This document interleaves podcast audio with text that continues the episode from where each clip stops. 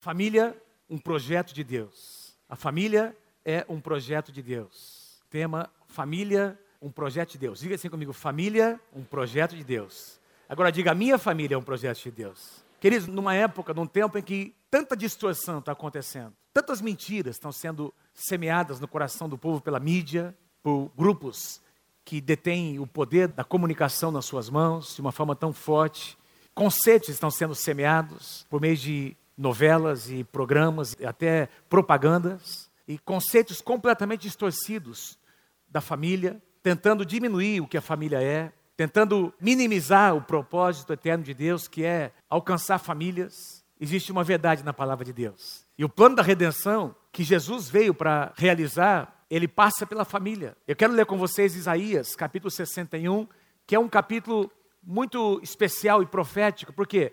Porque Jesus, antes de iniciar o seu ministério, ele leu exatamente essas palavras que eu vou ler com você os três primeiros versículos do capítulo 61 de Isaías. Isaías capítulo 61. Eu vou ler com você os versículos 1 a 3 e depois o versículo 9. Todo este capítulo é um capítulo profético. Versículo 1 diz assim: O Espírito do Senhor, Deus, está sobre mim, porque o Senhor me ungiu para pregar boas novas aos quebrantados. Enviou-me a curar os quebrantados de coração, a proclamar libertação aos cativos e a pôr em liberdade os algemados. Versículo 2: A pregoar o ano aceitável do Senhor, a consolar todos os que choram. Versículo 3: E a pôr sobre os que em Sião estão de luto uma coroa em vez de cinzas, óleo de alegria em vez de pranto, veste de louvor em vez de espírito angustiado, a fim de que se chamem carvalhos de justiça,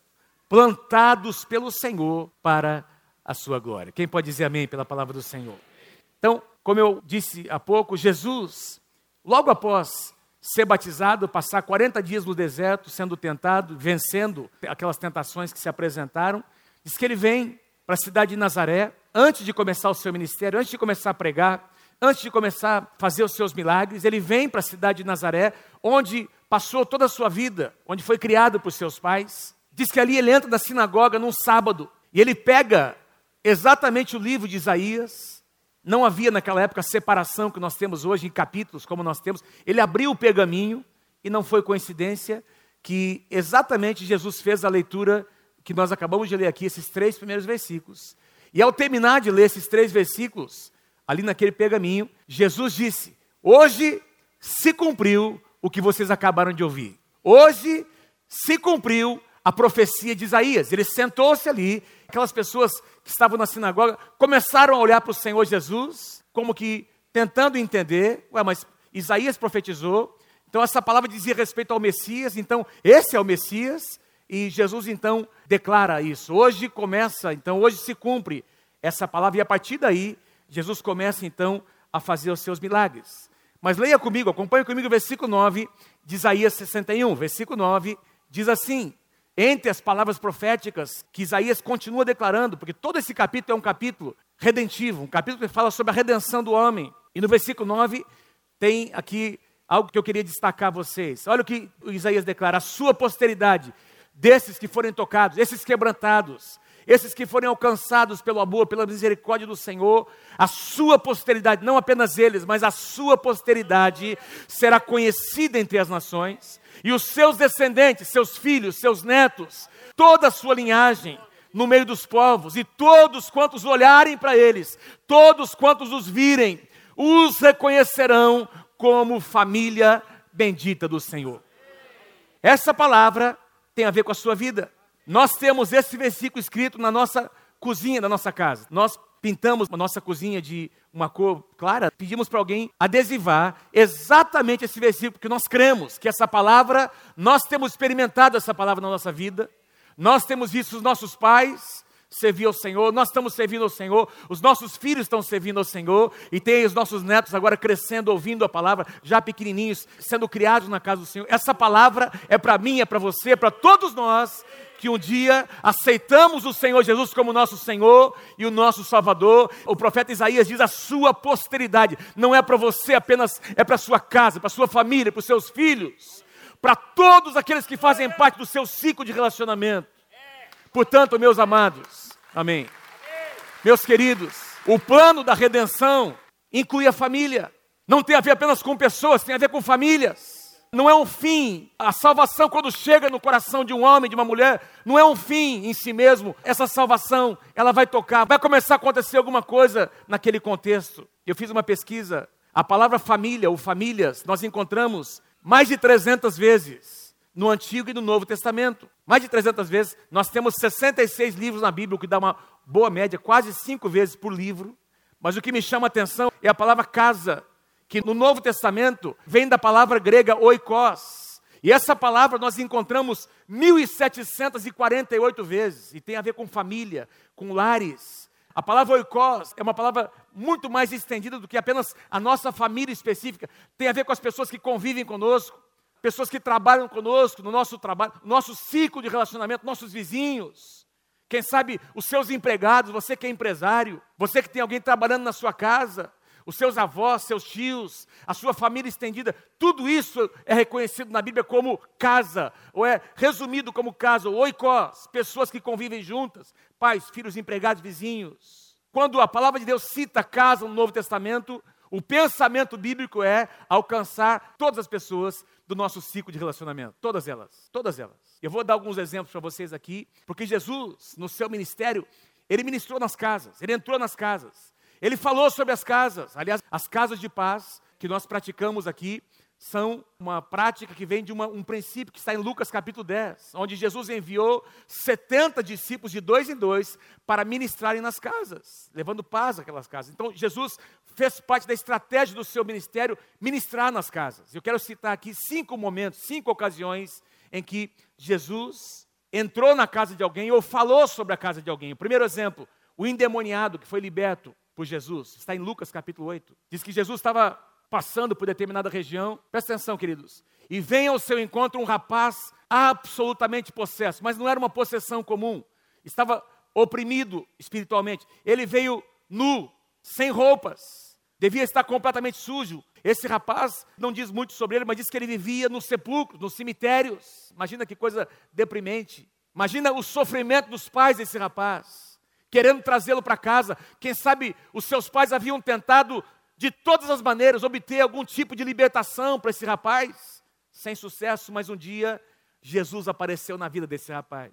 Um dia o caminho desse menino, desse rapaz, encontrou-se com o Senhor Jesus, e a Bíblia diz que quando ele encontra Jesus, os demônios que estão nele oprimindo reconhecem a grandeza de Deus. E a Bíblia diz que os demônios terão que se curvar diante da grandeza e soberania do nosso Senhor, porque o nosso Deus é maior. Diga amém, se você crê em nome de Jesus. Nosso Deus é maior. Não importa a situação que qualquer um de vocês esteja vivendo hoje na sua vida, o nosso Deus é maior. Aqueles demônios reconhecem o Senhor Jesus, se curvam perante Ele, e o Senhor Jesus começa um diálogo com esse rapaz. Ele começa um diálogo, porque Jesus se importa com as pessoas individualmente. Ele quer saber da história, ele quer conhecer, ele pergunta o nome, e ele fica sabendo, porque os demônios respondem. O meu nome é Legião. Diz lá o comentário que era muitos demônios que estavam oprimindo aquele rapaz. Para resumir a história, Jesus libera uma palavra e esse rapaz é instantaneamente curado pelo poder de Deus. Você lendo depois, você vai observar que ele já se encontrava agora vestido. Alguém trouxe roupas, alguém alimentou esse rapaz, e ele está ali aos pés do Senhor Jesus, não querendo mais deixar o Senhor para ouvir a sua palavra, e daí Jesus libera essa palavra. Presta atenção no que Jesus diz: volta para casa e conta aos teus. Conta às pessoas que você ama, mais próximas de você. Conte tudo aquilo que Deus tem feito por você. Então ele foi anunciando por toda a cidade. Não contou apenas para sua família, ele contou para toda a cidade. Todas as coisas que o Senhor Jesus havia feito no seu coração. A sua casa conheceu. Aquela casa, meus irmãos, nunca mais foi a mesma. Imagine quando os pais daquele rapaz receberam aquele menino em casa contando o que tinha acontecido. Eu tenho certeza que a experiência que o rapaz teve repercutiu na sua casa, repercutiu na sua família. Uma segunda ocasião em que Jesus ministra numa casa ou toca uma casa, Zaqueu, tem muitas outras. Um rapaz chamado Zaqueu, um senhor chamado Zaqueu, coletor de impostos. Ele era judeu, ele tinha como se fosse um, um, relacionamento muito próximo com o Império Romano. O Império Romano era um império extremamente opressor, que cobrava impostos pesadíssimos, e ele, como judeu, era visto pelos seus contemporâneos, conterrâneos, né, judeus também, como alguém malquisto. Por quê? Porque ele estava trabalhando em favor do Império Romano para oprimir os judeus. E aí, esse rapaz chamado Zaqueu, não disse quantos anos ele tinha, mas já era casado, tinha sua própria casa, quem sabe tinha ali seus filhos, de pequena estatura. Ele fica sabendo que Jesus está no pedaço, está na cidade. E não conseguindo enxergar Jesus, vocês conhecem a história, ele sobe numa árvore para conseguir enxergar o Senhor Jesus, mas não apenas ele enxerga Jesus, mas Jesus também enxerga ele. Jesus está olhando para cada um de nós, Jesus vê a atitude do nosso coração. Eu quero dizer para você que participou de uma casa de paz, que veio nos visitar nessa manhã, Jesus conhece o seu coração. Você não está aqui por acaso. Não aconteceu por acaso esse encontro na sua casa. Jesus conhece a sua vida, seu coração, seu nome, sua família. E Jesus disse para Zaqueu: Zaqueu, desce dessa árvore, porque eu quero estar na sua casa hoje. E a palavra original ali significa: eu quero me hospedar com você. Eu quero dormir na sua casa. Quero gastar um tempo com você. Portanto, não foi só uma conversinha que ele teve. Jesus passou algumas horas conversando com Zaqueu, ministrando ao seu coração. E nós encontramos, não tem muitos detalhes, mas tem um versículo que resume o que acontece capítulo 19, versículo 9, depois de muita conversa. Então Jesus lhe disse: Hoje eu reconheço que houve salvação nessa casa. Hoje houve salvação nessa casa. Porque nós conversamos e alguma coisa aconteceu no coração deste homem. Quando Jesus entra na nossa casa, coisas começam a mudar. Diga amém se você crê em nome de Jesus. Quem pode dar um aplauso ao Senhor Jesus? Porque nosso Deus é um Deus que promove mudanças. Mudanças. Tanto é verdade que Zaqueu disse: Olha, se eu roubei alguém, eu vou restituir, eu vou devolver. Esse homem agora tinha uma experiência com Deus, ele teve um encontro com o Senhor que começou a produzir mudanças no seu coração. Um terceiro exemplo, oficial do rei, não diz aqui o nome desse rapaz, mas diz que mais uma vez Jesus está indo para um determinado lugar, e esse oficial do rei, que tinha o seu filho enfermo, quase morrendo, ouviu falar de Jesus, e no seu coração ele creu, dizendo: Olha, eu sei que se eu me encontrar com ele, e se ele for na minha casa, o meu filho será curado. Ele procura o Senhor Jesus, conversa com o Senhor, e ele abre o seu coração, dizendo: Olha, meu filho está morrendo em casa. E aí Jesus diz assim: Olha, eu não preciso na sua casa. Eu estou liberando agora uma palavra. E o seu filho, você pode voltar para casa, porque a cura está entrando na tua casa. Quem é que crê que a cura do Senhor Jesus entra na nossa casa? Amém?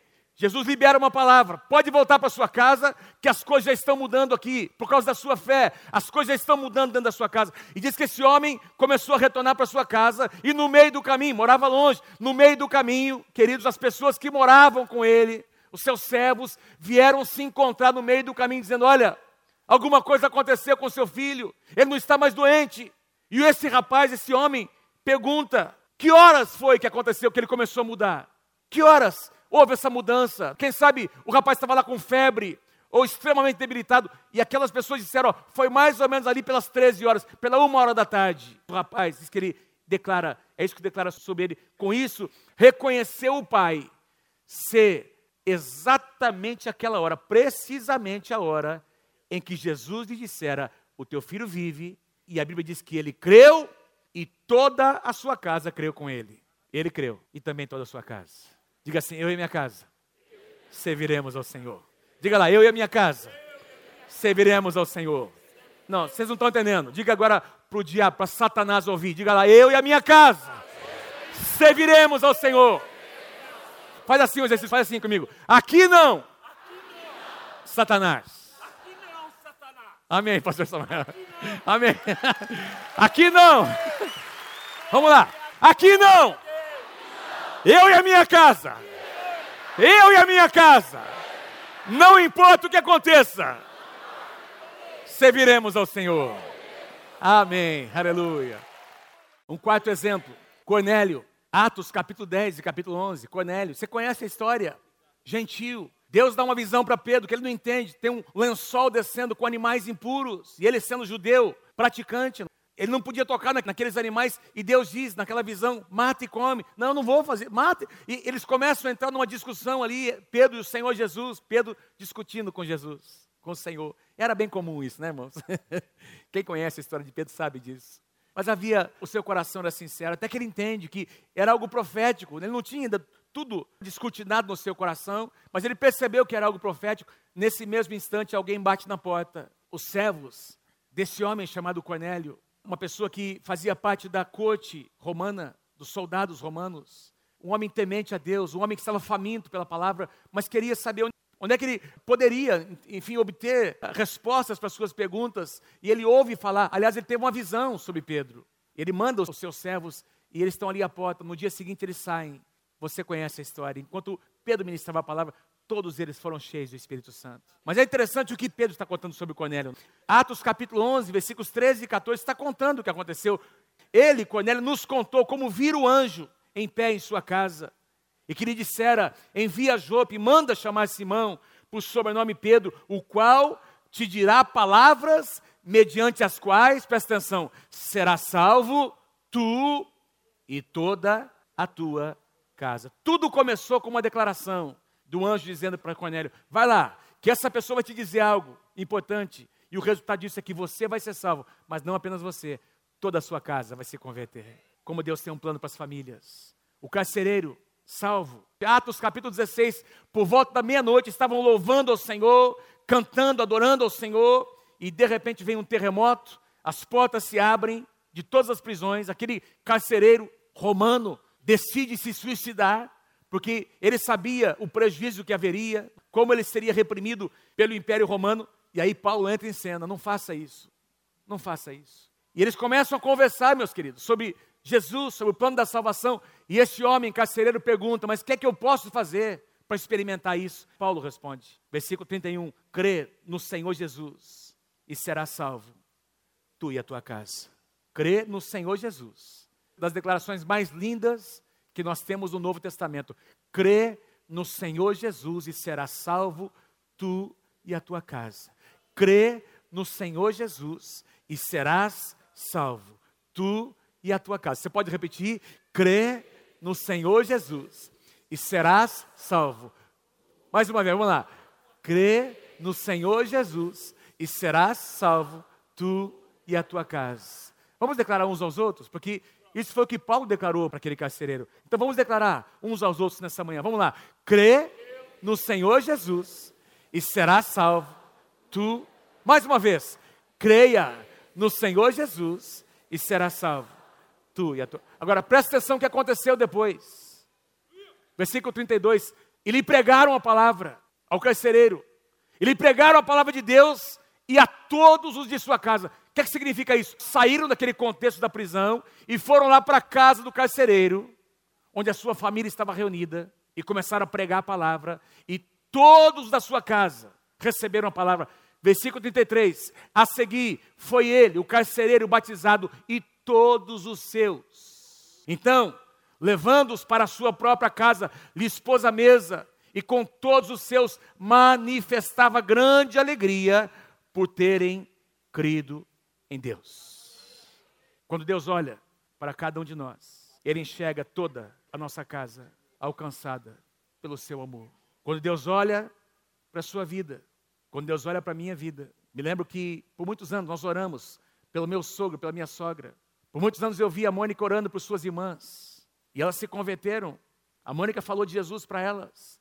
E por muitos anos nós oramos pelo meu sogro e pela minha sogra. Meus queridos, Deus ouviu as nossas orações, porque nos últimos dias, pouquinho antes daquela chama se apagar, porque os dois faleceram.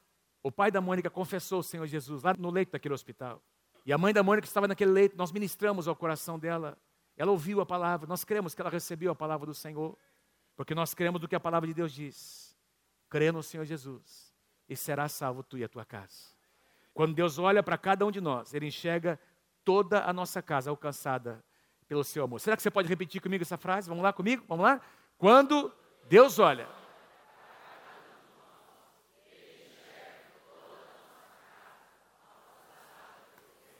E porque nós cremos nisso, nós queremos fazer algo nessa manhã. Eu quero chamar aqui à frente, quero pedir que você não tenha vergonha, por favor. Alguns dos irmãos que vieram aqui, vocês perceberam, nem conseguiram falar, os seus semeadores compartilharam o testemunho, porque é difícil você falar na frente de um povo como esse, não é? Mais de mil, mil quinhentas pessoas, é difícil, é um grande desafio.